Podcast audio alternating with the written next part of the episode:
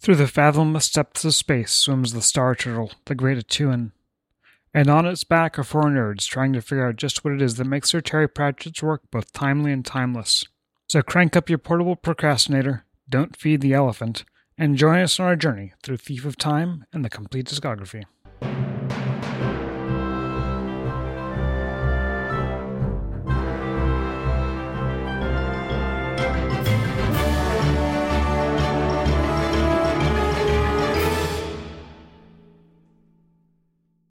Good evening and welcome to the 26th episode of the Compleat Discography. Tonight we're talking about Thief of Time, uh, first published in 2001. Uh, and I'm pretty sure that I got the first run Harper Torch in 2002, flying home from college. This is firmly in the area of where I was reading as they were coming out, as opposed to catching up on them, which is kind of fun. And before we jump into the meat of the matter, uh, let's uh, introduce ourselves. Anna, you going to take us away? Sure. I'm Anna, and I'm the keeper of the stationery cupboard. Justin. I am Justin, as a and as it turns out, my role in the apocalypse was edited out in the convocation of Yikes in the Year of the Floating Weasel. I am Aaron, senior procrastinator, butter lubrication supervisor, and Seanan. Would you like to introduce yourself? Hello, I am Seanan, recently deemed mother of the corn. Seanan, would you like to introduce yourself properly? Hello, I am Seanan McGuire. I write a lot of bullshit. No one has yet figured out how to make me stop, short of throwing me into a cornfield where I'm in my natural environment and thus a little bit less productive.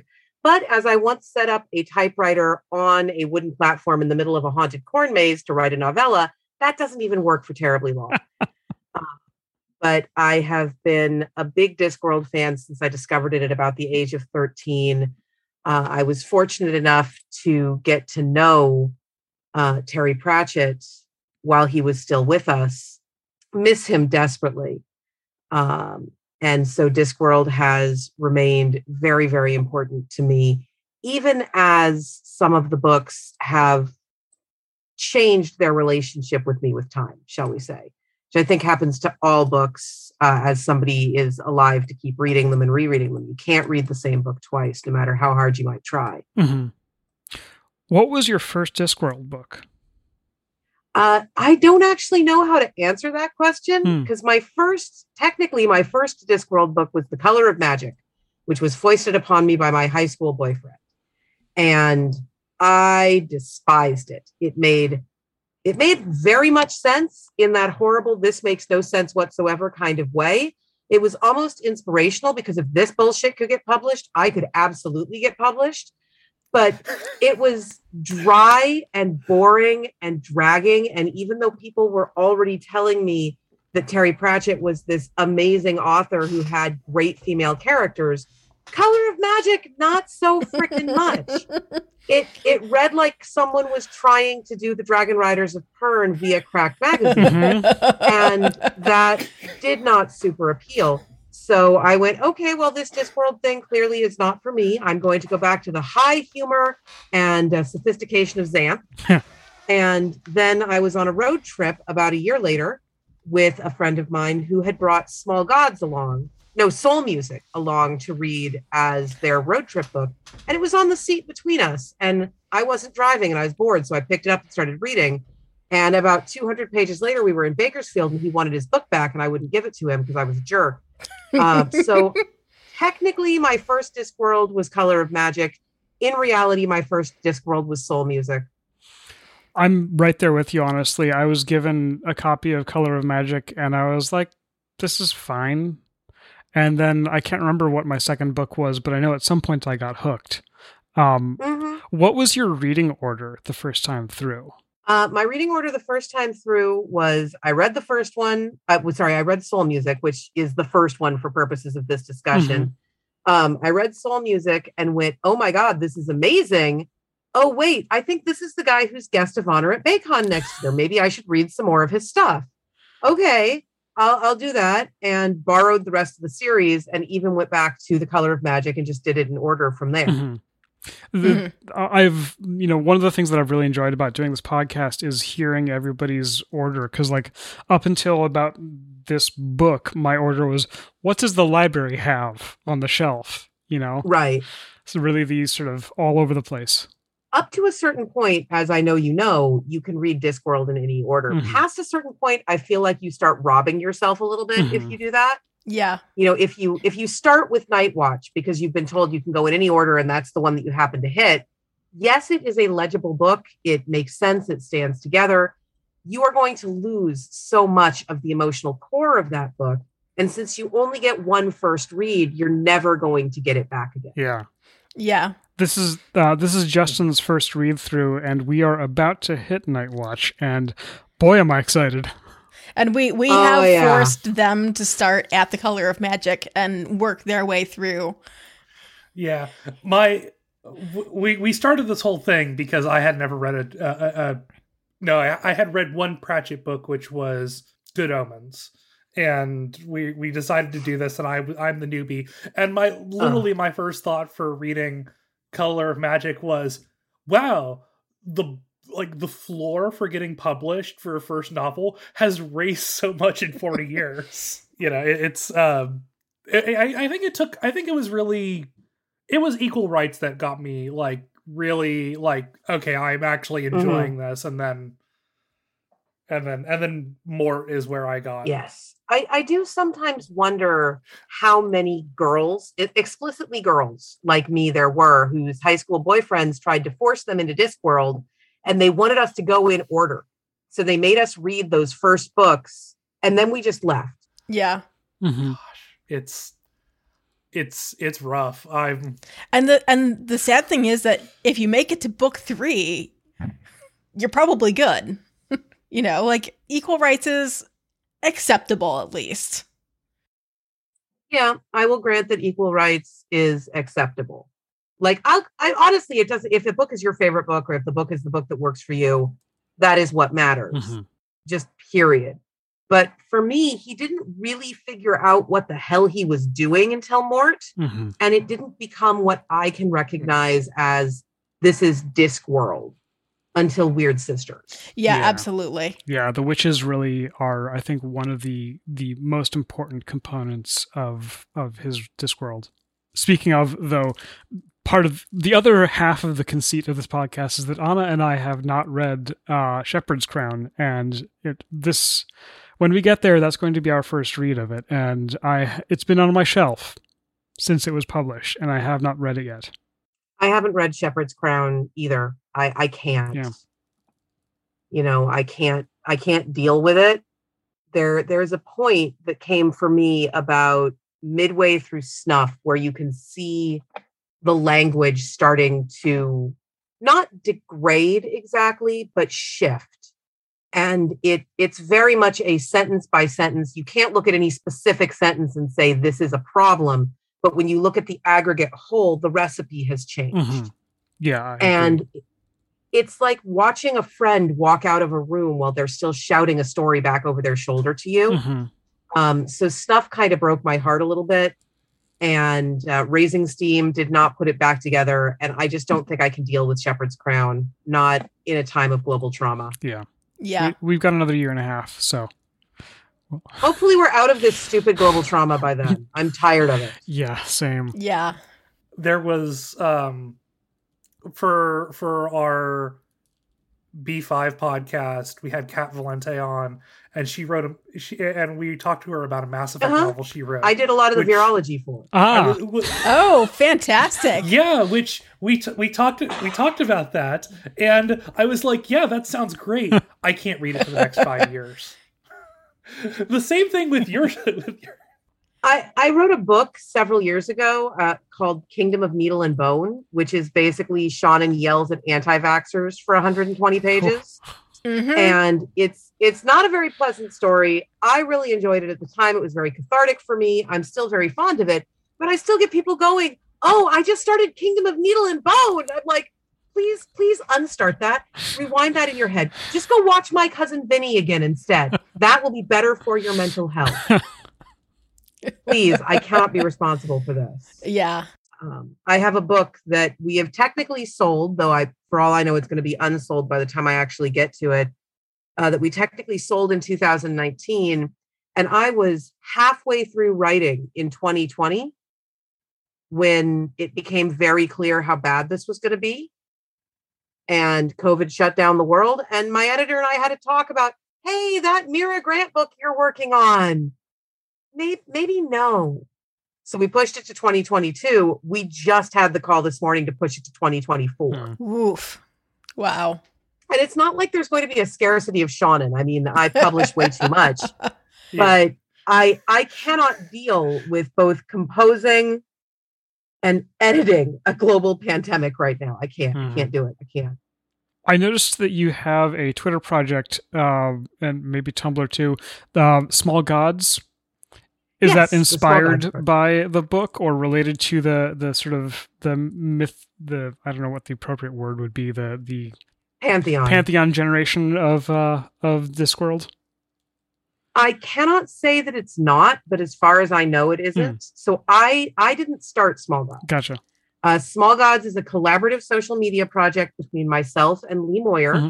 Uh, Lee does all the pictures, I do all of the stories, and it's a microfiction short story Monday, Wednesday, and Friday, each focusing on these small gods, which are deities that are not necessarily part of the big thing. So you're not going to have a small god of love, but you will have a small god of new relationship energy or a small god of polyamory. Mm-hmm. Um, you know, you have the, the small gods just kind of, of winnow in. Today's small god was Jin Jin Jin, the small god of bright, shiny objects. Mm-hmm.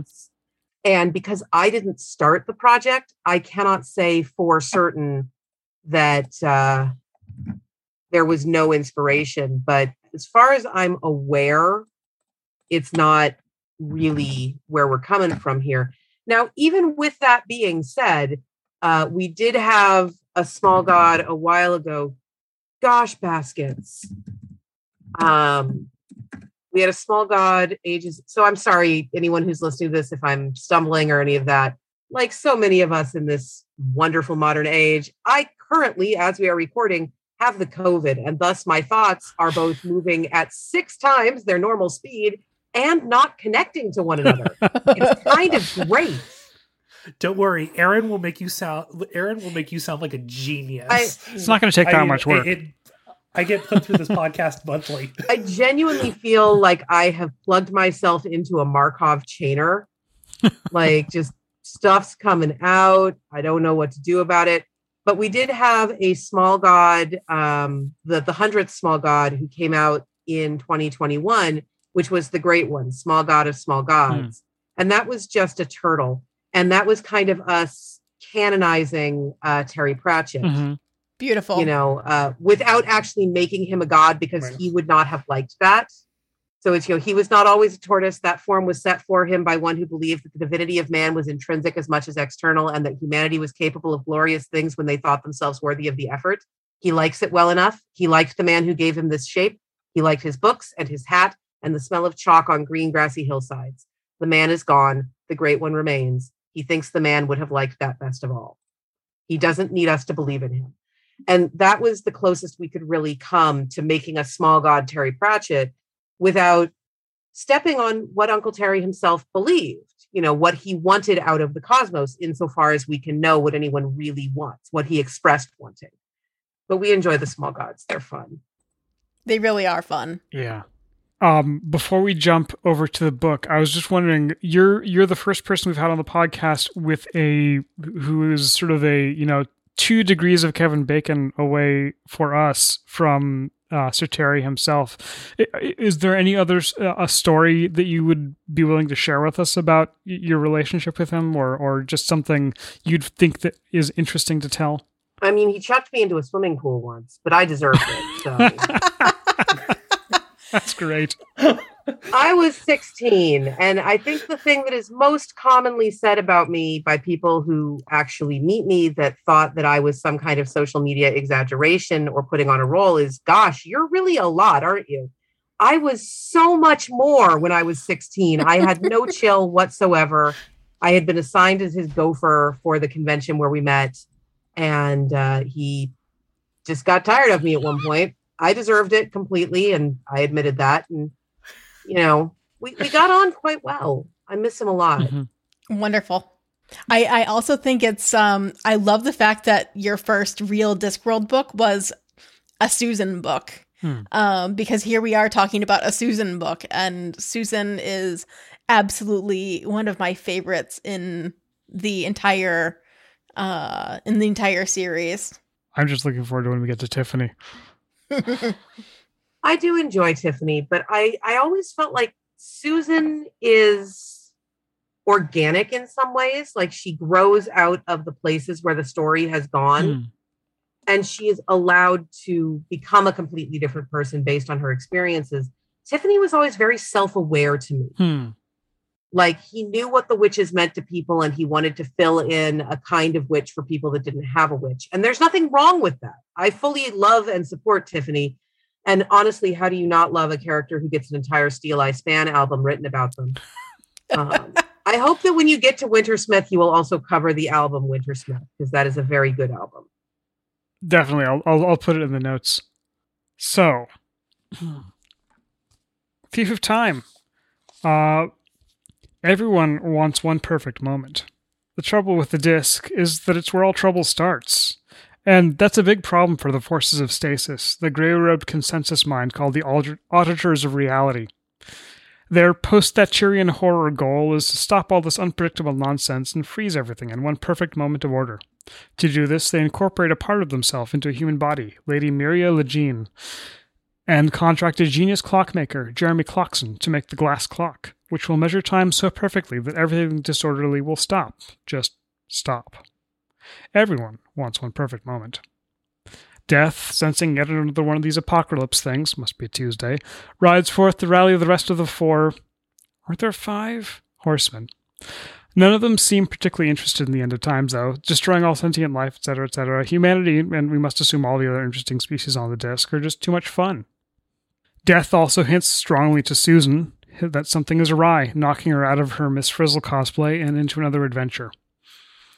Meanwhile, the people who work overtime to keep time in time, the Order of When, or the History Monks, to those not fully in the know, are dealing with challenges of their own. There's a novice who's just too good at advanced time slicing techniques, time overloads causing the procrastinator array to cascade fail, and a mysterious smiling old man who refers to himself as Sweeper. Plus, the latest incarnation of the abbot still hasn't mastered potty training.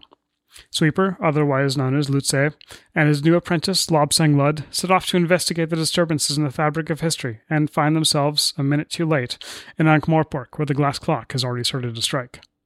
The end of times or the end of time? It's up to two people with very complicated genealogy and one traitor to sort things out, because sometimes the perfect moment is just knowing there will be another one.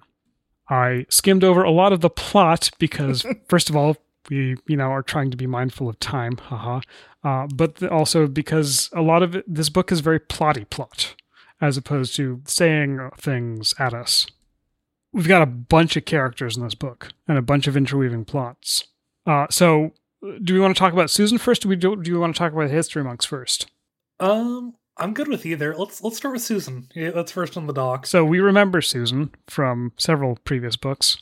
Yeah, I think uh, that was back when we did. Yeah. Hogfather was what? July? Christmas in July. Yeah. It's been yeah. a while. Yeah, the the granddaughter of death, uh, et cetera, et cetera. If you've been following along with the podcast, you know how much we love her. It's really fun to see that she's sort of morphed from being Mary Poppins to being Ms. Frizzle, and I really enjoy it a lot. Yeah, we definitely also further further into this conversation, I want to talk about the um, education stuff. yeah, yeah, but we can put a pin in that. I think. Yeah. Uh, but then there's the Order of When, which I think was referred to in some some of the intro texts in earlier books, but this is the. I remember. I remember mm-hmm. vaguely something there. It's in the, I, I love how there's just sort of a region where all of these mystic orders sort of arrive, like the brother the, the Brotherhood of Cool.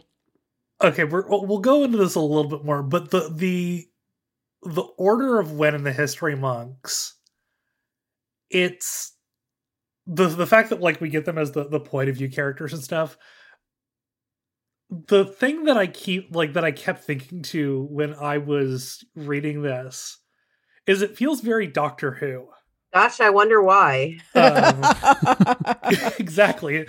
yeah, it's British. It's time travel. It's, um, but yeah, it's like it feels it feels like a random planet they would stop off on. There's the history monk planet, but yeah, then but it crosses it. it I think sort of deftly avoids uh some tropes that are you know have been visited upon maybe in in earlier novels um interesting times god what was the, yeah. Interesting times that's the word i was looking for um and makes and like for example with Lu-Tze uh twists a little bit by making him like James uh, uh, almost a James Bond pastiche uh along with a couple other yeah. action movie things.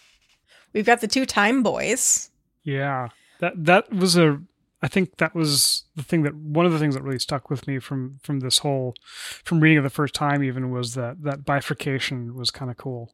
I don't know how much of this is my mental state while reading this book, but that was a curveball that surprised Interesting. me. Interesting. Hmm. Like I, I figured it was one or the other, but the, I didn't realize oh the the the twin thing mm-hmm. that actually like you've seen Star Wars, you should know how this works. um, yeah, and then you know I think that we have some some things that we will want to talk about with how Jeremy Clockson is sort of described in text later on. Uh, but you know the I also really like the the continuing just sort of brick by brick reveal that we get about how the guilds work and how you know the the the various um trade names that people take as as adoptees and how you know orphans are just sort of brought in with the daily milk. Mm-hmm. It it also really feeds into that sort of industrialization of, of Ankh-Morpork, I think. Yeah, that with with each of these books, we get more and more world building, especially with Ankh-Morpork. Mm-hmm. The four slash five horse people as well uh, play a prominent role in this book. Uh, the the little diversions into into war uh, and his family life, um, I, I really like. But then it also it echoes a lot of Good Omens. You know, I know that I know that but, he's repeatedly said like. But they're all so. very different from how the horsemen are in Good Omens. That's true too. Yeah. Um, the personalities are extremely yeah. different. It's similar in that they both have anthropomorphic personifications hmm. of mm. the four horsemen um but their the personalities are so wildly diverging it that it it definitely makes it feel like separate um separate media which yeah. is good yeah yeah I wonder if that's because the uh, the four horsemen in, in, Good Omens, this is the only apocalypse they get, whereas it seems to happen weekly in I mean, Discworld. I mean, what's the point of having apocalypse if you can't throw them? Yeah, that's true. you know, but also we don't actually know, and I don't think Neil knows how much of the Horsemen and Good Omens uh, Terry wrote specifically. Mm-hmm. Whereas we do know that he wrote all of these horsemen. That's true. Uh, but but also you can see the same author revisit the same archetypes. You know, the Horseman of the Apocalypse, Beauty from Beauty and the Beast. Mm-hmm a living incarnation of something. You can see the same author revisit archetypes over and over and have them come out very differently each time. Mm-hmm. I, I actually always wanted to see more of the Discworld Horsemen. I thought they were neat. Mm. Absolutely. Well, death death yeah. specifically calls this out too in the in the book, doesn't he? Something about being unchangeable. They've all like sort of like they get affected by humanity viewing, yeah. like thinking of them but I yeah, I, it would have been interesting to see more of them. Like I I I do like the fifth the the fifth horseman that that whole thing, which, yeah. is a lot of fun. Uh, and like famine and pestilence are they're fun little bits. I'm like it, it's I feel like there was an earlier book where he like at least makes a horseman joke. They do ride out at one point, and I think yeah, it's it's a fun little. It, it, it's a it's a fun take on it. Like my like I think one of my favorite parts of the book is like uh war shrunk down to like miniature so he can oh, watch yeah. fight. He's just in front of his house. He's just like ah and he's got like his horse and there's like little ant heads on it. Uh, and um i wanted to kind of ping off something that Seanan said which is you you remarked on you know an author revisiting the same archetype various times and that's something that we've remarked upon a few times as we've been going through the Discworld books because going through them in order there have been various points where it's felt like Terry has written or Terry wrote a book and then time passed and then he revisited the concept but better uh-huh. which uh, we've really enjoyed reading through. Yeah, I think that that's very common for a lot of authors that just you want to have the op you didn't do it because you didn't love it. You know, I've been interrogating Snow White to a horrifying degree. Mm-hmm. That's just kind of what I do. But like Robin McKinley, uh, who's another British author, is almost infamous for that. That's her whole gig is she will find a fairy tale, write a really brilliant book about it, go away for 10 years, come back and write a completely different, really brilliant book about the same fairy tale, and leave the rest of us kind of wishing that we could meet her in a dark alley with a stick. one other uh, important player in this book, uh, well, one slash one that I really want to just revisit is my favorite antagonists, the auditors of reality. Um, which we've commented several times. He sort of, uh, Sir Terry sort of discarded the dungeon dimensions in favor of uh in favor of something much scarier. Yeah. Yeah. The auditors are wonderful. Um I love them as antagonists. Mm-hmm. The only other person I've seen do something similar was uh David Wong in John Dies at the End. Um it's it's so like it's it's like the Vogons from from Hitchhiker's Guide, but worse. Uh, it's a very like post Thatcherian, like cosmic cosmic horror in a post Thatcherian world, really. Mm-hmm. A- and also just you know the the ultimate threat to to the chaotic but fruitful nature of of Discworld, you know, because like uh, it it's such a it's such a counterpoint as opposed to like the dungeons dimensions, which were just more chaos. Yeah, we don't need any more chaos. We have plenty. Yeah, yeah. It's a very meta thread of like, what what is the what is the greatest danger that mm-hmm. the story stops. Mm-hmm. Um, and you know their their avatar slash traitor Myria LeJean, uh, I think is a really fun character in in, in this book. Uh, start to finish. And just in general, this take on them where they're incarnated into bodies is so fascinating. Um cuz seeing how they are influenced by being air quotes human um and seeing how they approach the world like that they don't understand how to appreciate art so they take up take apart the painting pigment by pigment um mm-hmm.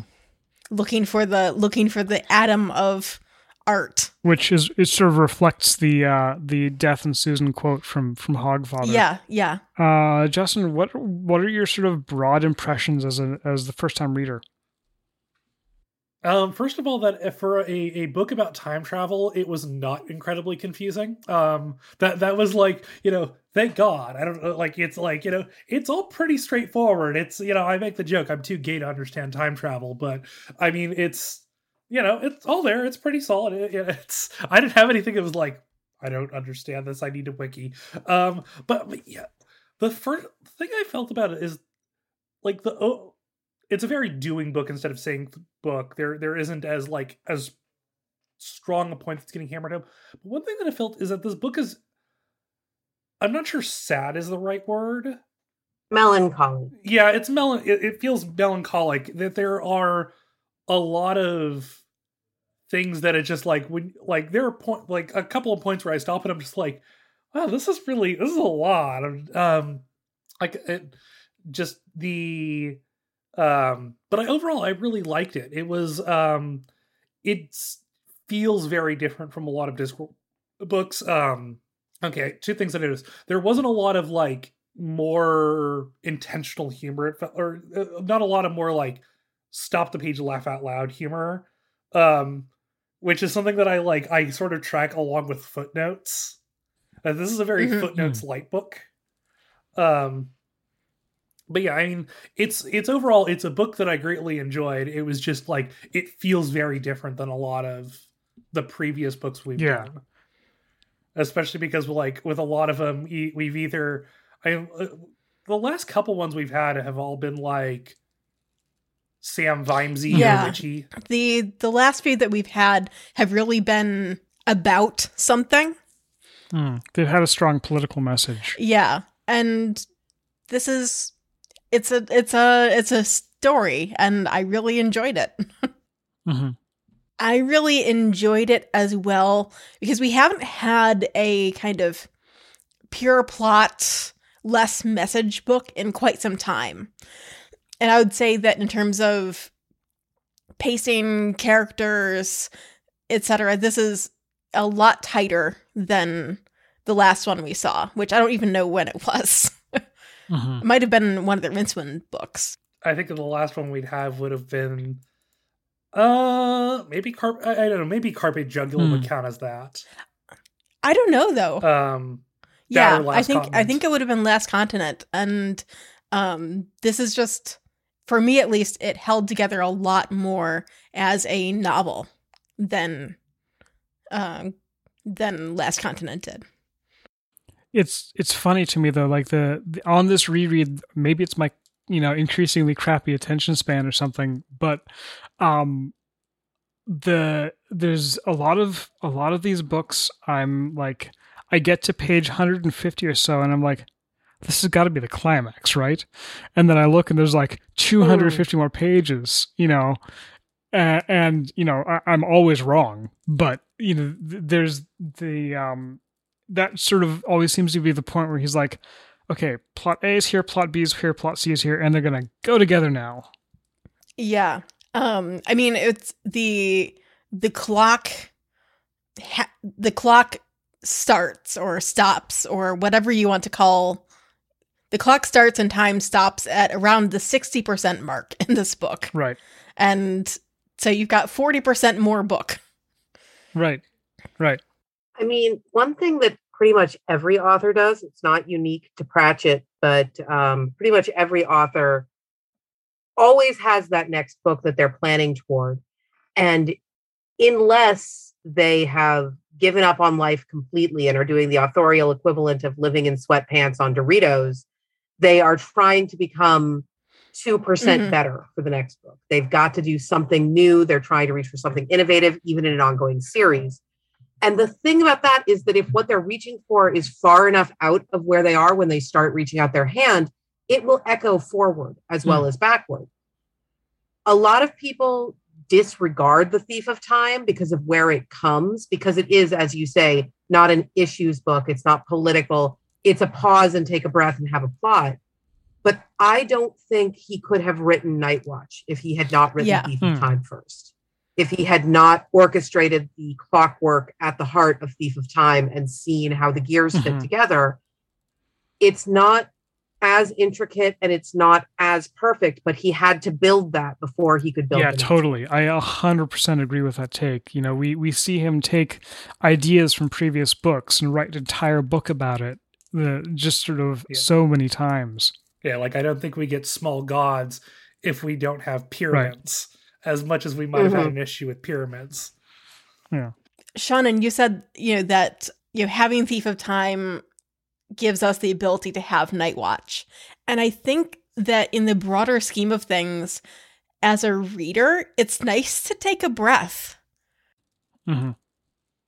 Mm-hmm. Oh, you have to every mm-hmm. now and then. And this is a, for me, it was a really good take a breath book that you know Justen pointed out that it has kind of a mel- melancholy tone, um, which is interesting and different. But it's you know, it's it's kind of nice to just sort of step back from like thinking about politics and just be like, hey, it's a novel. We like novels. Novels are good. Mm-hmm. Mm-hmm. And the take the take a breath books are not easier to write. They are, in fact, they're frequently harder, especially if you've gotten into a pattern of, and now we're going to have a revelation. Now we're going to have a big plot. Now we're going to have this or that. It can be really difficult. Addiction, uh, narrative is an addiction. You do have to stop and force yourself to put it mm-hmm. down. Yeah, I, I think I, one thing that I noticed from I mean, it, it's a, it's a definite departure because it's a part like the last like five books have all either been Vimes books or Witch books, or been very closely related to Vimes, like with the Truth. That it's like taking a step back. Like I don't think we've seen anything from like the mythological side like this in Discworld for a while, and it's it's honestly fun to get mm-hmm. back. Mm-hmm. Um, because like I think yeah, I mean the last time we saw anything like that really was Hogfather, which would have been which was now six books ago. Yeah, and it's it's it's delightful. And it, like there's and there's I mean it's been a while since we've really hung around with death and um that's that's my boy and um it's it's great and like I think that like the I'm also a sucker for like the the the the uh god what we have names for these characters. Uh love love and Luce mm-hmm. who are like this it's a funny pairing and it's just like I, don't, I don't think we we've had like we had books like really early on in Discworld where it's like where it's like though there's the special boy um like Mort or um Sourcery. I do not remember the the protagonist appear uh, Sourcery or pyramids but it's like it's I Lobsang is like he's a nice guy. He's like like he's a good boy, and like it's it's nice to have that. And it's like it it feels like a refinement of like some of those earlier tropes, and put into like a protagonist who works a lot more. Mm-hmm. It's funny though, like the, there are a lot of you know for for a just sort of not statement level book but plotty book. There's a lot of like Discworld community memes that came out of this book, like you know Rule One and and all of the Death by Chocolate stuff, and um, you know I'm I'm probably missing 35 different things, but I feel like there's a lot of things that people remember from Thief of Time, even if you know even if you know they don't put it high on their reread list. The the Death by Chocolate stuff yeah. was a lot God, of fun. Yeah, that's yeah, we- weaponized high quality chocolate. But you, you know, and there's there's so many I think they're called brick jokes in, in this book, you know, where he he puts something in the first act and then uses it in the third act and you're like, "Oh." Yeah. You know. Yep, that that's yeah. a brick joke. Do we want to talk about do we want to talk about themes and tropes? yeah, I guess. Um you know the I think the other thing that's really funny to me is that this is the book where Terry talks to his audience directly and he was like, and here's why history doesn't make sense in Discworld. Yeah, I love it. Um I I I really I really enjoy that. Yeah, we've al- we've already talked about how this is it's not going to make sense. It'll never make sense. we've already talked about how this is, you know, a plot book rather than an issue book.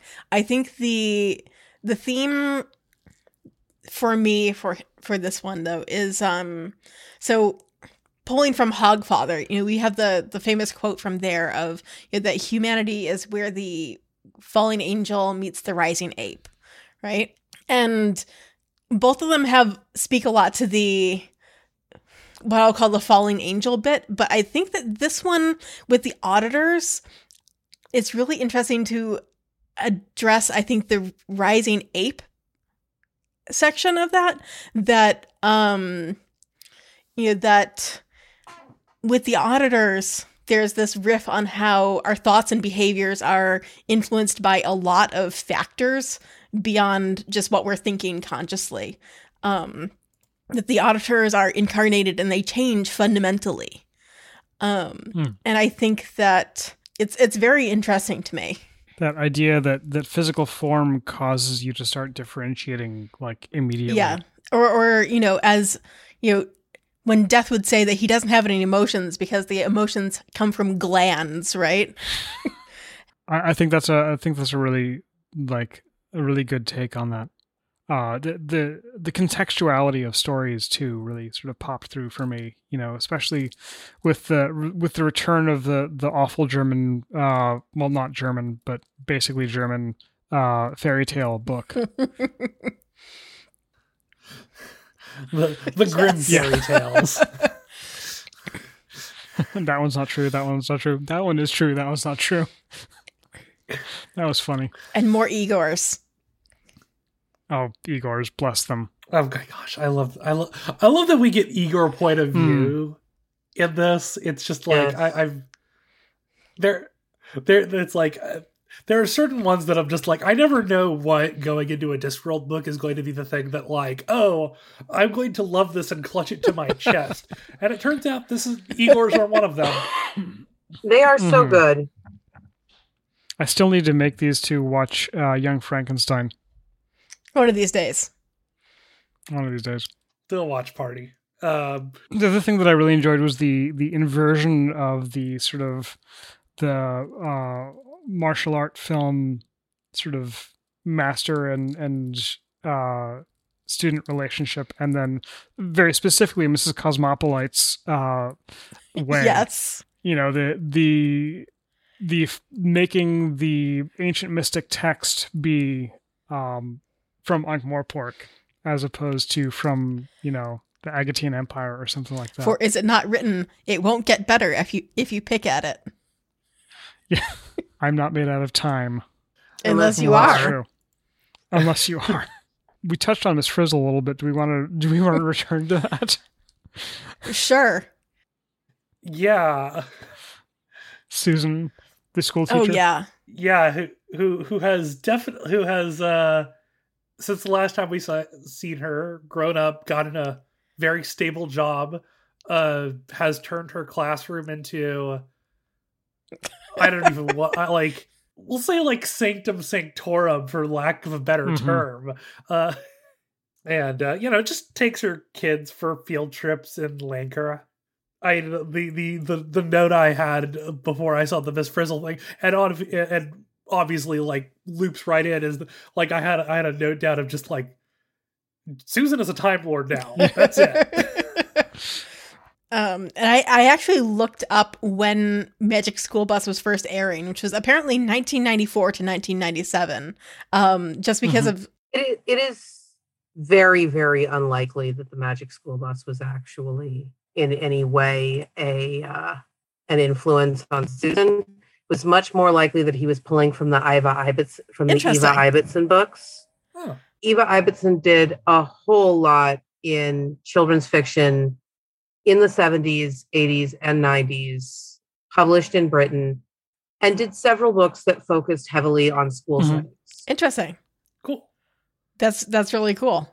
It's uh Yeah, it, it's interesting. There's some some really barbed remarks in this book about progressive education, which uh were were interesting. Aaron, how do you feel about that as somebody who works for a university? Uh, Well, you know, it's it's more the the I don't know. It's it's you know he's what he says and what he does with Susan in in the education scenes almost go against each other because I mean Susan really is providing you know education through through even more than just play like actual experience. And I think that that's it's just a it just stuck out to me as something that conflicted in my head. But a lot of people who aren't in education really their experiences only come from you know having been to school so you know it's not Mhm. something i hold against anybody in particular. It's just you know the the that that sort of making fun of of education through play especially for younger kids which is really kind of considered best practice now honestly. Um you know because susan theoretically stands there and does the discursive model but really doesn't. But then also she has the voice to lean on so Yeah.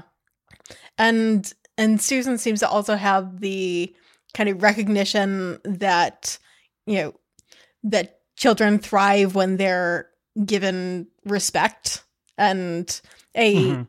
age appropriate amount of autonomy. and challenged with with dangerous ideas kids love dangerous Yeah. ideas It's interesting. that was me yelling about education for five minutes no, that's good. I mean, I would really want to see what the definition of progressive education was in the UK oh, at totally. that time, because I feel kind, I feel kind of like we may be stumbling into another of those Mhm. cultural things where it feels like he says one thing and does another, but he actually said and did the same thing. If you are using the same Yeah. dictionary, Yeah, that's totally Yeah. true. Yeah, and you know, as we as we note repeatedly on this podcast, like we fully acknowledge that we're looking at this with you know eyes from 2022 as opposed to you know in in the time that it and was written, 2022 uh, US. and the place. and rid- yeah, 2022 US especially. yeah, ridiculously Yeah. American, at least online. We talked to some Aussies a few uh, a few months ago uh, when we were talking about Last Continent, and they were very curious as to what we understood from all of the cultural references in that book, and we were like, "Well, maybe that one." Mhm. Oh, I was joking that like we got an hour into that recording, and literally they could have told me anything about Australia in this book, and I would have believed them. that is kind of the purpose of Australia. and even in Australia, you can scare people with Australia. I went on a walking tour of the Yuyang Mountains, Yuyang Mountains, and uh, wandered away at one point. Came back over to the walking tour with a black swan, and asked, "Is this a black swan?"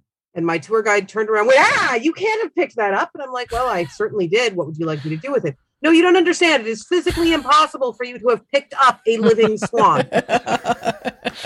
okay, cool. I'm glad that we've had this little talk, but I am holding the swan. What would you like me to do? The swan is grooming my hair with its beak. Like the swan is perfectly content. I gave it most of my lunch before picking it up. And uh, just, you what do you want me to do? Can you tell me more about this swan? I can tell you to get it the hell away from me. Would you like me to put it down? God, no. like, what is supposed to happen now? And what happened was I held the swan until it told me it wanted to be put down, and then I put the swan down, and it hissed at my tour guide and walked away. But uh, even Australians I- get scared with it. That's a wonderful story. Thank you. one of the things that we like to do is pull out these chunks of text where where just you know these diamonds that appear in Terry's writing. Uh, we've sort of been calling them buttons. Uh, speaking of memes, the the the one of the ones that I, that appears all the time is uh, the of course someone would be that stupid.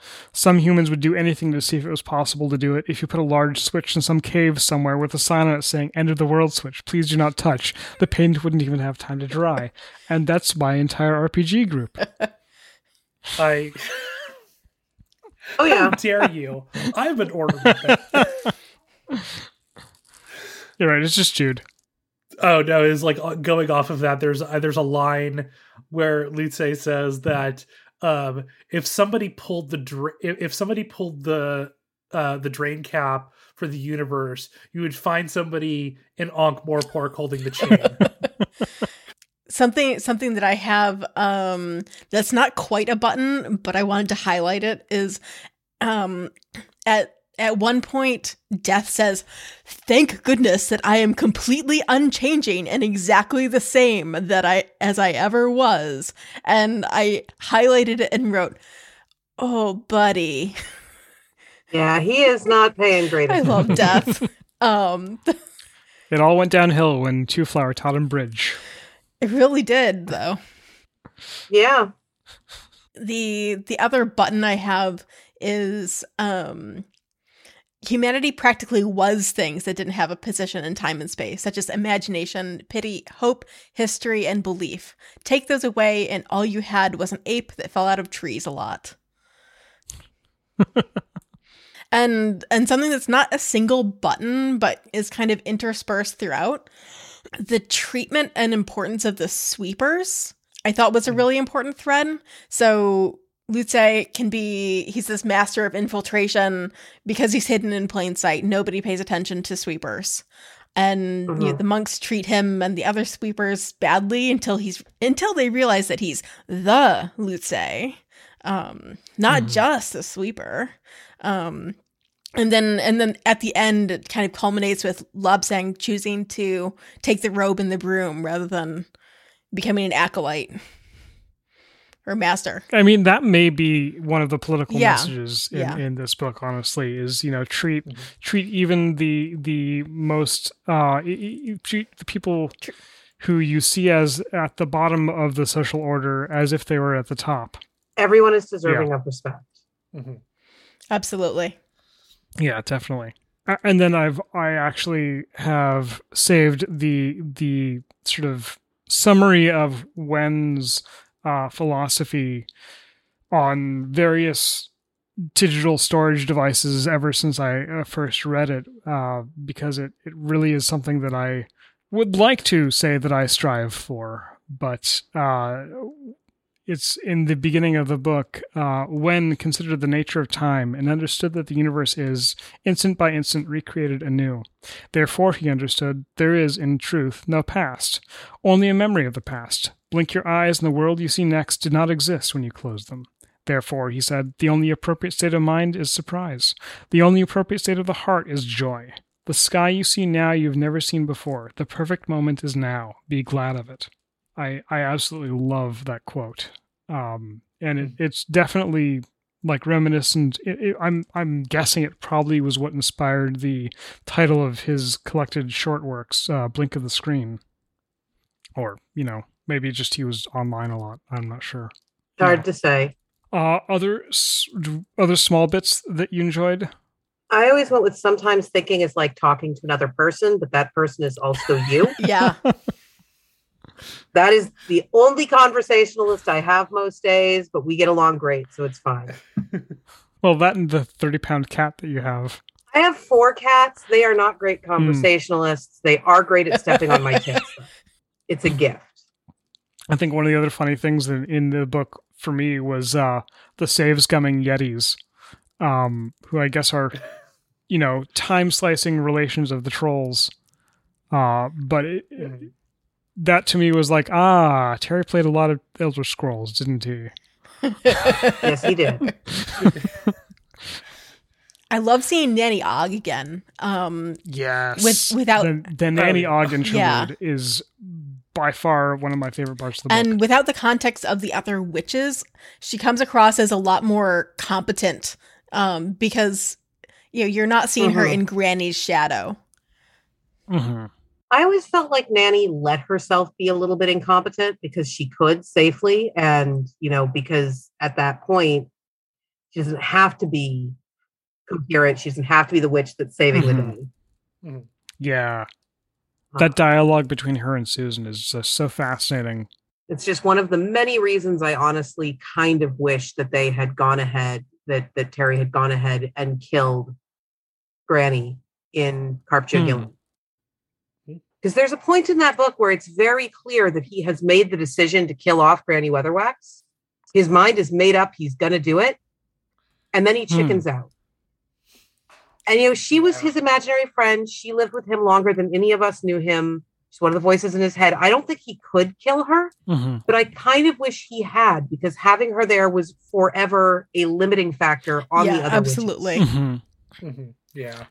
Yeah, Nanny Nanny goes into almost the fool role a lot, or just horny, um, which you know, fair fair play for her. She's great, and we we constantly ship her and Casanunda. But yeah, you know, seeing her out outside of the context of being the comedic relief to Granny's iron spine behavior and seeing her just in her element as the best midwife. Um, mm-hmm. I think I I distinctly appreciate uh, uh, in this book. Yes. Yeah, she she's wonderful here. She's still Nanny Ogg, you know, she still has the um the Nanny Ogg house and the uh the, the daughters-in-law um statue of the gnome that's not fishing. No. my my favorite little bit of that where is where she says like oh these are just my daughters-in-law here to help me alone. In my like in my like you know my old age you know i'm so alone now. And then like susan takes one look around is like ah a bullshitter. Yeah um, so so there's something along the lines of like you know the, uh, enough pictures here to to show the the, the Ogg army or something like that I kind of wish our Shawn had met uh, had met Susan. Yes. Oh, that would not have ended well. That's true. Exactly. I, I, I just, I don't want to see Nanny Ogg in a feud with death. because we all know who would win. no, we don't. That's the problem. Well, I was gonna say it'd be it'd probably be Nanny winning. That's who I'd put my money on. Right. I mean, we have had previous instances where where Granny yeah. has stared down death. So uh, mm-hmm. I loved the buttered toast machine.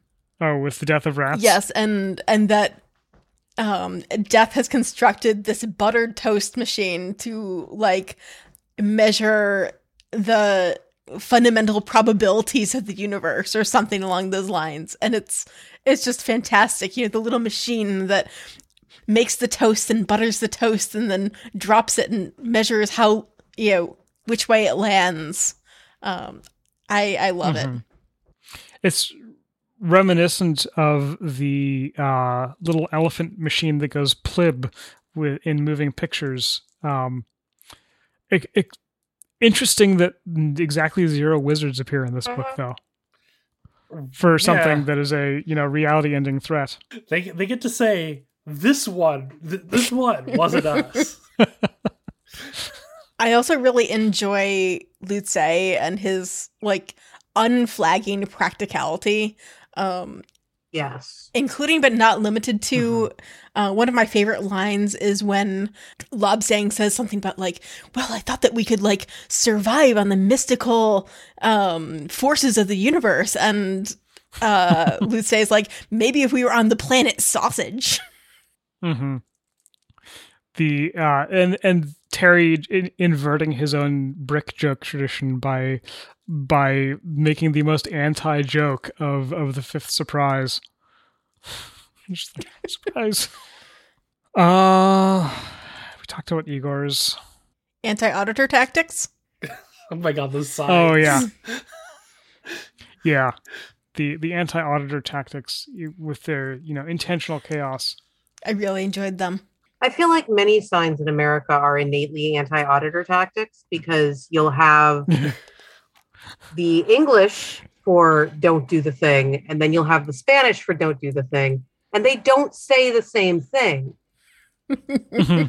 um, my friend Phil is a safety specialist. He he works for the California University system, and so he makes safety signs that are not real safety signs, but are accurate to the way that Spanish translations would go into English.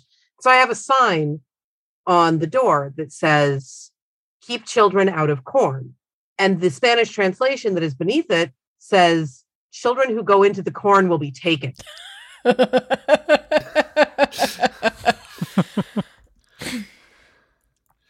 I think most American signs are just sort of anti-auditor by nature. Yeah. Reminds me though of that that Welsh sign that went viral like a decade ago where the the sign in English says no entry for heavy goods vehicles, residential sign only, and the Welsh translates to I am not in the office at the moment. Send any work to be translated. I feel like the auditors would puzzle over that one for yeah, They would be very confused. And then one of them would say the English suck, and they would all kind of go, okay, well, that makes more sense. Um, I would also be very amused to witness the auditors attempt to navigate like any major US uh city highway and exits and etc because that that would be that would be an experience for them. Or the US healthcare system. That too. Even the auditors don't deserve that. This is a this is a funny this is a a line that was intended as a you know it, it was a funny it's a it's a funny like observational bit of humor in 2022 but the word choice or, or back when it was written in 2001 in 2022 the word choice just makes this incredibly hilarious um which is when they're discussing the gentleman's like the the lounge uh Fidgett's um where like death goes to like go through the the the the process of attempting to nap and they they say that women weren't allowed in the club at all except under rule 34b and i was just like you know 21 years later, there this this term did not exist in 2001, but it was just it was very funny reading that there because I was just like, obviously that's you know. Rule 34 has taken to, on, yeah. Yeah. I would say there's a non the author there's a non-zero chance Rule 34 was actually named after that joke. Oh my gosh. I, I can't I can't say for sure, but cause and effect and the internet being as full of nerds as it is. I can absolutely believe that. We had we we had uh, a, a some like I I posted that in uh, a group chat we have, and uh, one of our friends was like, I can't say where it's from, but I and like we were trying to track down the history of it. And, and he was like, "I know, I know, I first encountered this on an X Men shipping forum in 2004." um, speaking of the auditors, though, the uh, moment when Igor sees the newly incorporated auditors coming down the street and is like, "Oh no, lawyers!" and he's so concerned. Yeah. And then it comes to the possibility that they might be accountants, and he's like, "Oh no." I mean, honestly, all the Igor stuff in this is Igors are always treasures. And it's like the, under the door, there's like the zapping, and like the blue light and stuff, and the the the guy from the guild is like, "What's he doing?" And making tea. Uh-huh. I do the, the, I do like how you could apparently get an Igor ship from Uberwald to Ankh-Morpork overnight. I mean, they're sturdy. Yeah. And the the other thing that like is surprising me rereading this because I like I didn't notice it the first time through reading all of the references to to C mail. Mm-hmm. Like I totally missed the first time around. Um, yeah, you know, clack, clacks addresses. Yeah, they get that. Like we get the. I think we get the first yep. mention of that in the True, and and the Igors mm-hmm. have embraced it's, it. It's a fun little pickup from that. Mm-hmm. And like the yeah. the whole like Igor agency. Uh, and, and then also like even just a couple of books into knowing who Igors are, uh, I love how we know enough about Igors for when Igor gets worried, we're like, oh, like he's too sane. Uh, speaking of though, I I kind of want to jump ahead and talk a little bit about how many of the people on the antagonist side of things for uh, for several books have been what I would broadly define as neurodivergent. I mean, there's been a couple like pickups, or uh, there's it's been a couple books that we've had this, and like I think like starting with Tea Time, of like having I I've put like when I put it when I was putting in my notes of like I think like it, it's the the trope of like troubled geniuses uh-huh. mm-hmm. that he, that we've seen repeated in a couple books now of like people who are extremely competent at something but like aren't we would say maybe either like totally well or maybe need some help and i like jeremy, jeremy was the one that like sort of like really got me on there who i i don't want to like i don't want to like try to like uh diagnose him on air or anything because that's not something i can do um mm-hmm. but he does have some qualities that like i i ring true here and like he's he's obsessive and there there and like there is a whole thing of like that the clockmakers guild has him on medicine which we find out partway through the book that he is mm-hmm. dumping down the sink and and the running gag of how obsessive the head of the clockmakers guild is with making sure that jeremy takes his medicine um that he is you know, practically ready to force feed it to him um, which was fairly uncomfortable there's also Lady LeJean, who uh, repeatedly refers to herself as insane. Uh, maybe she is relative to auditor standard, but yeah. I mean, I think that's what the I think that's what she's saying. Yeah, I think I think that is much more a like going off of like her her her base. I'd love to get your thoughts mm-hmm. on this, Seanan, because I know you know you've made an effort in a lot of your books to portray neurodivergence in not a negative light and um, have neurodivergent characters who are um, well-rounded, etc. I think that assuming intentional neurodivergence is a little bit putting quarters into somebody else's piggy bank. You know, the this is someone who needed help and was failed by the system is absolutely a thing mm. that, that I see in this. That, you know, Jeremy just mm-hmm. needed he needed help that he couldn't get access to. Uh, but calling out the word insane and referring to herself as insane, this book came out in 2001. Yep. Speaking as mm-hmm. a neurodivergent author who makes an active effort to avoid using ableist language in my books, I did not hear, no one told me until 2014 that the word crazy was considered ableist or was in any way problematic. And from our current position mm-hmm. in 2022, that sounds like a lie, even when I say it now. That sounds unrealistic, but it's true. That was a word that we threw around like candy. And as a person who mm-hmm. has uh, neurodivergences and has at least one condition that is considered a mental illness, I miss that word. It had a Z and a Y. It was fun to say. It felt good in the mouth. Like I have put it away because it hurts other people when I use it carelessly. But I'm not going to look at someone writing in 1999, 2000 with the language that they thought was okay in those years and was published in 2001 and say, oh, they used bad ableist language here when it was not a word that was commonly known to be. Yeah, used. absolutely. Hmm.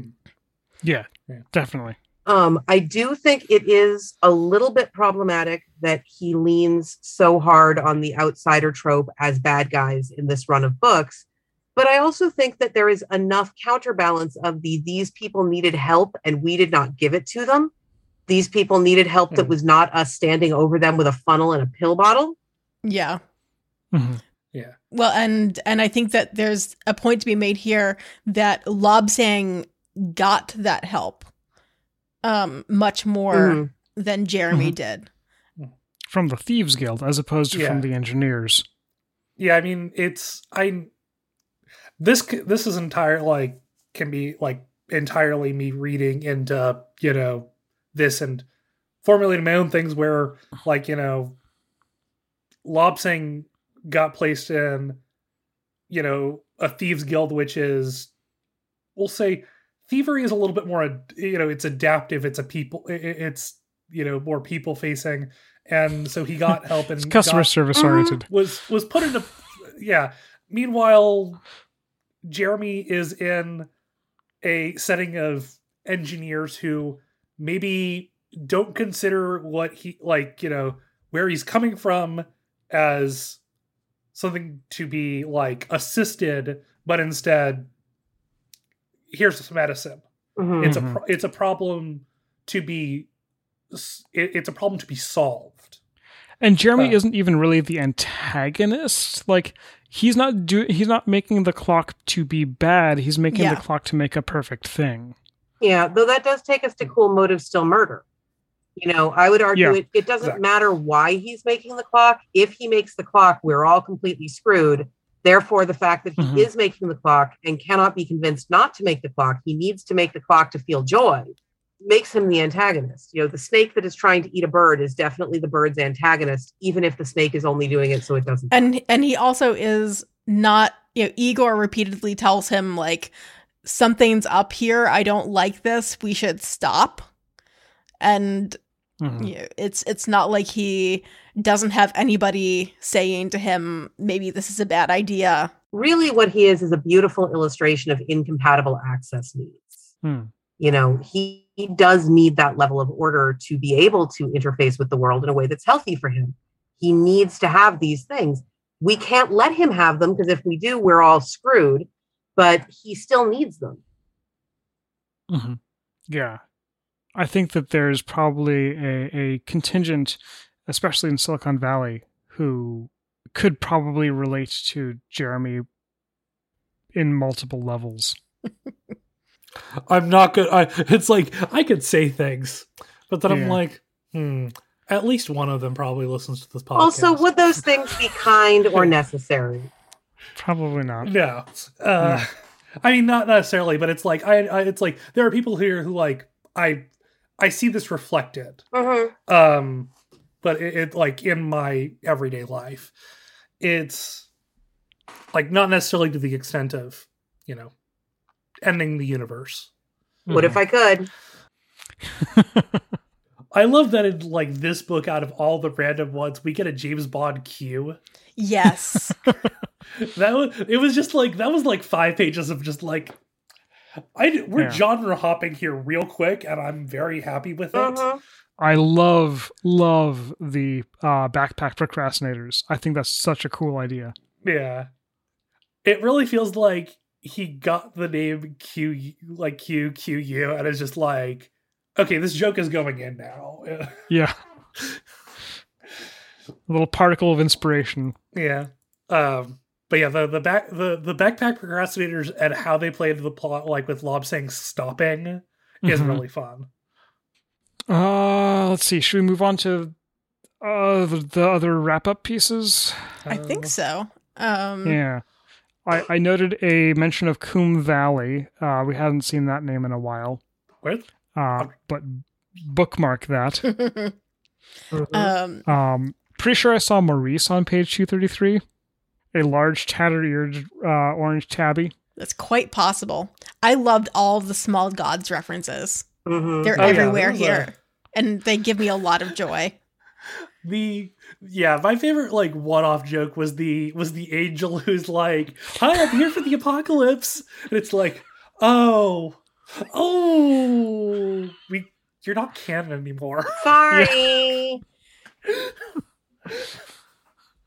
which is just like oh that's that's that's funny Oh yeah, and uh, I I also liked the notation that witches are matrilineal, as they find it much easier to change men than to change names.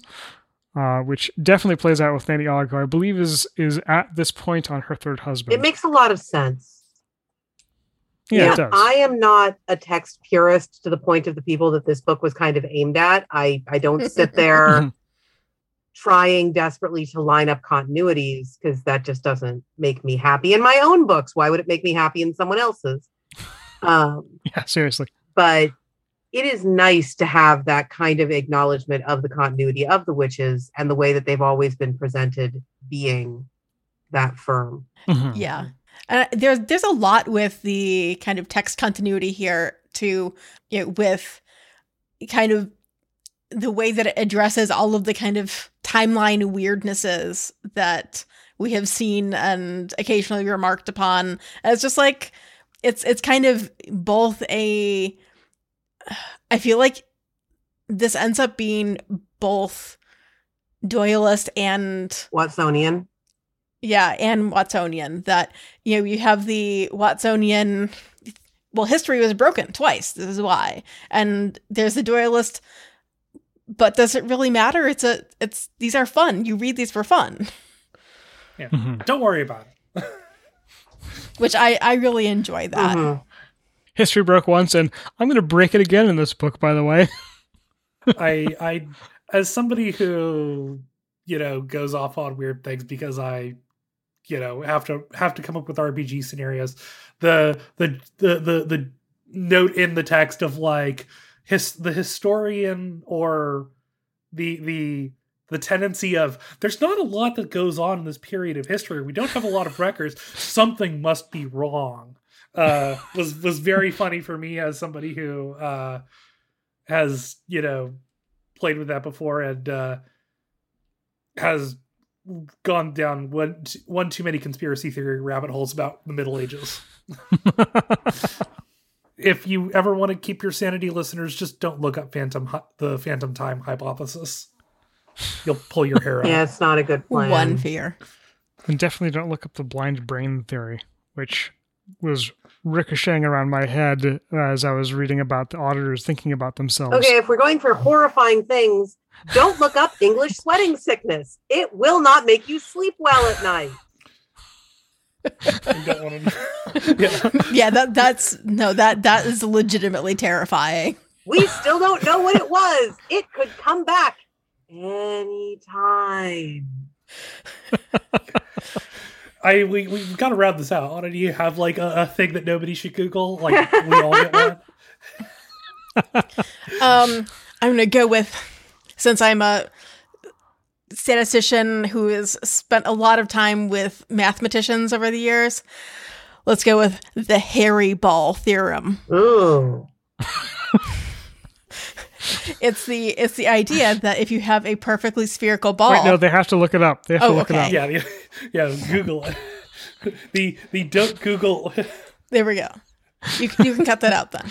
But yes, the the hairy ball theorem. And now I'm looking this up, and let's see how how that. Oh no no no! I, that that thing was horrible. So I wrote a book called Middle Game, which is arguably in conversation with The Thief of Time because it's about breaking time and rewinding time. And in order to write that, I had to look up like every weird ass mathematical theorem of the last 150 years. And that was one of the ones that caused me issues. Do not like Middle it. Game is a wonderful book, by the way. Very well done. Thank you. It's on my. It's high on my I- to be read list. I was given I was given it by a partner and is sitting on my shelf right now, waiting to be read. Yeah, because I press gang Justen into reading forty-one books. Yeah, I I am not that concerned. It mostly was relevant because it was why I had heard of the hairy ball theorem. Uh, speaking of r- very th- weird things that I had to look up, uh, I was really curious about Zimmerman's Valley, which is referred to a couple times in this book. Oh, Um, yeah. and there's some competing theories about it on L-Space. Uh, it may refer to Bob Dylan, who was in fact born Robert Zimmerman. You know, the times they are changing. Uh, it may also refer to Dean Zimmerman, a professor of philosophy at Rutgers who has written extensively on the philosophy of time. It feels like that's much more likely the latter. Or it might refer to both of them. Oh, or it could refer to both of them. Yeah. So I wanted to highlight um Zimmerman's Valley as well because it at least in like tone or like in the in the back of my head it reminded me of another Terry piece of media which is uh The Long Earth. Hmm. And and this is something where it's absolutely not a like direct comparison but the um there's a concept in the long earth of kind of like if you're shifting through worlds you kind of can hit a groove or like that Mhm. there are um gaps between the worlds where things are weird in one way or another and it just like pinged as like these things feel similar to me in like the depths of my soul somehow Mhm. Yeah. Or, or you know, it, it the thing that it also called to me was uh, flow state, which you know, uh, I I personally can seem to only really achieve when I'm in the middle of cooking. That like where you're so fully engaged in a task and everything feels so fluid and perfect. or like if you're playing some some some sort of rhythm game and like somebody's like well how do you do it and you're like well you enter the rhythm zone Mhm. Mhm. I play a lot of Dance Dance Revolution, and I played in arcades for so long that I am actively several grade levels higher. If I put my phone on Instagram and just turn on Instagram Live, so I know that the arcade can see me. Um, and it actually does push me i love it into the Dance Dance Revolution zone. Like I'll be panting and furious, but I can dance better if we really want to call that dancing. Yeah, the, the one one final thing. Uh, pretty clearly, Susan and Lobsang are together or together for now at the end. Is that your read? I'm a I am a fan of the the dynamic of of hyper competent lady and guy who you know is decent. I mean, I'm I'm a, I'm a I, I'm a multi shipper, but I'm a Scott Jean shipper. Uh, I mean, I'm also a Scott Emma shipper. I I am a Krakoa fan, so I just like him for different reasons. I like bunnies. but uh i yeah i think it's cute um like the la- the last little scene in the uh in the classroom i like i, I enjoyed that. Uh, it is. I'm trying to think of the best way to put this. that Terry has like I it doesn't feel as like forced as some of the earlier romance stuff. And I didn't actively bounce off of it, and I thought it was cute at points. That is a market improvement than some of the early mm-hmm. ones we had. Yeah. I mean, I think that the, the thing that really works for me with it is that it's veiled. Like, you know, it happens and the, you know, and the camera yeah. pans.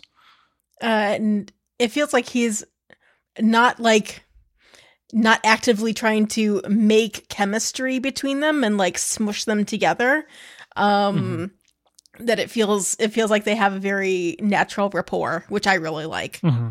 plus the whole you know being children of anthropomorph- anthropomorphic personifications or related to or it's complicated Susan's grandchild.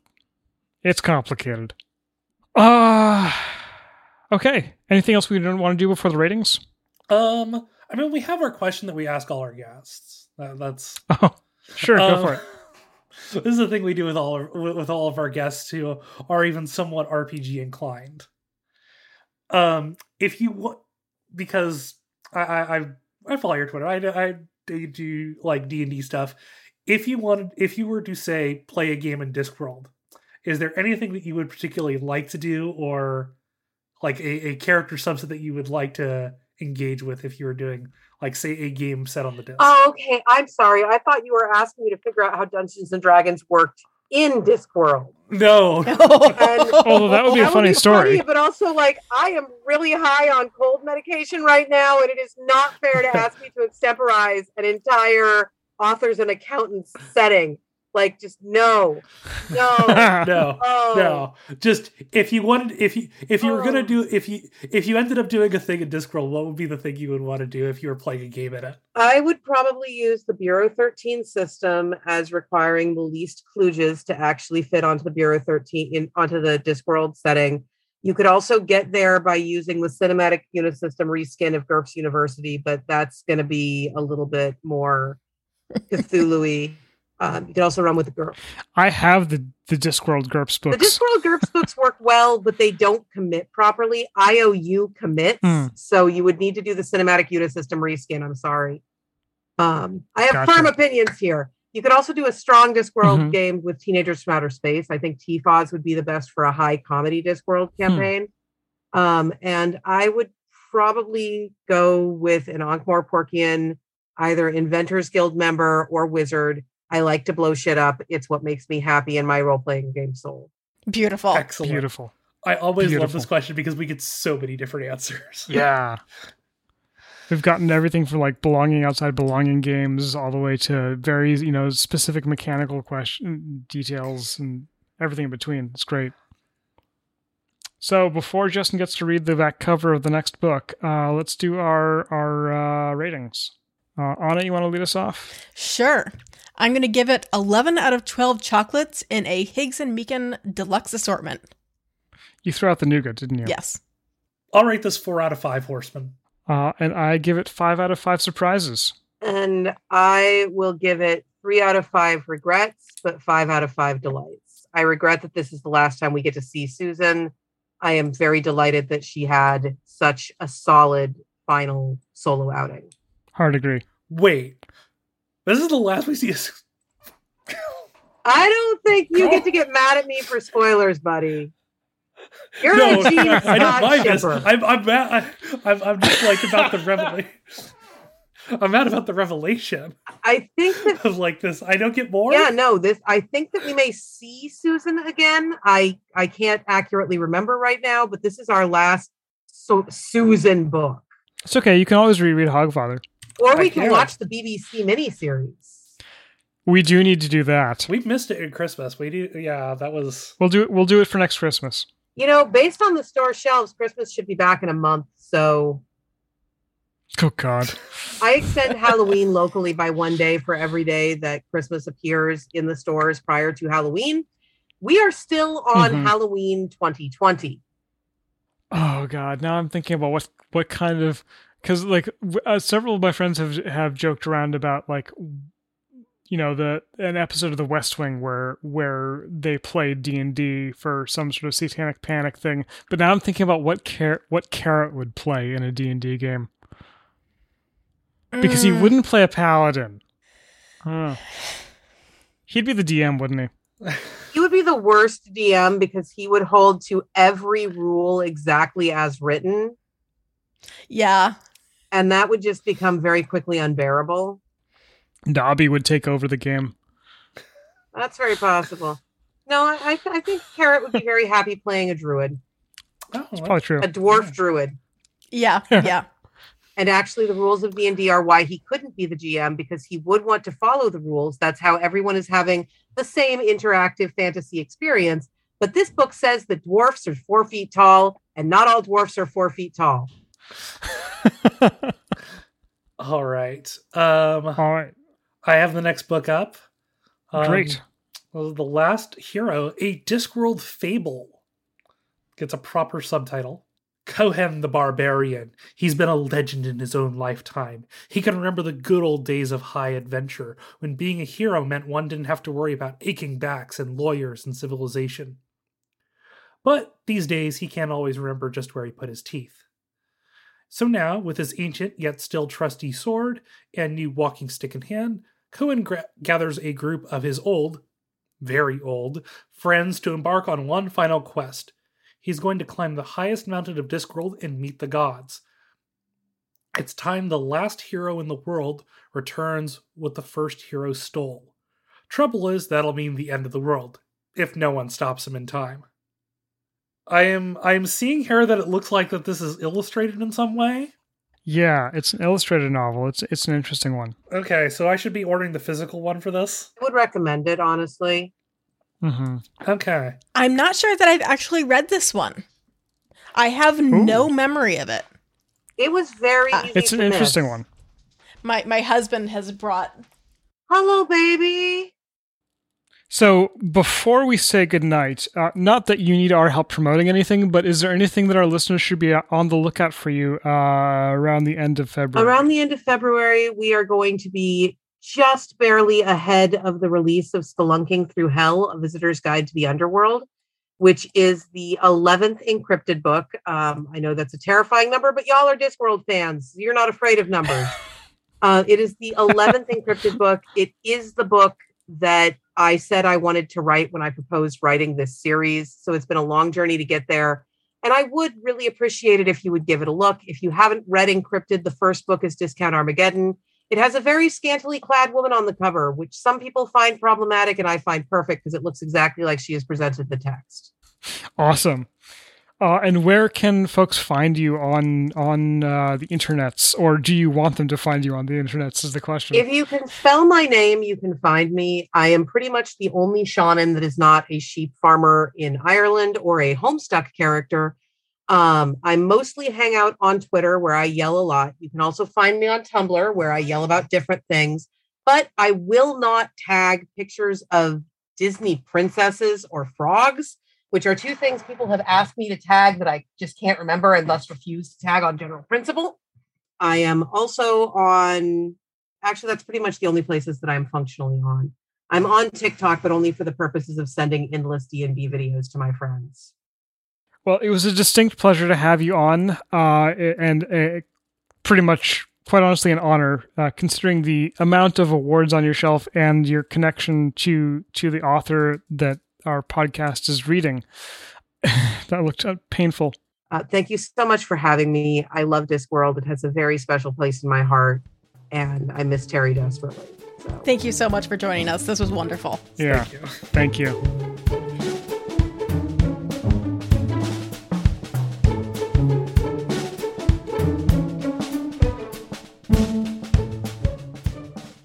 The Compleat Discography is an independent production by four people who just really like these books. All opinions expressed during the show are our own. All quotes from primary or related works are used under the Fair Use Doctrine and remain copyrighted by their original owners. The music from this podcast is sourced from Incompetech. That info can be found in the show notes. The rest of it is distributed under a Creative Commons 4.0 Attribution Non Commercial No Derivatives license. Share it, please share it. But say where you got it, don't make money off it, and don't change it. Connect with the show at Atuin Pod, which is A T U I N underscore P O D. or email us at atuin.pod at gmail.com.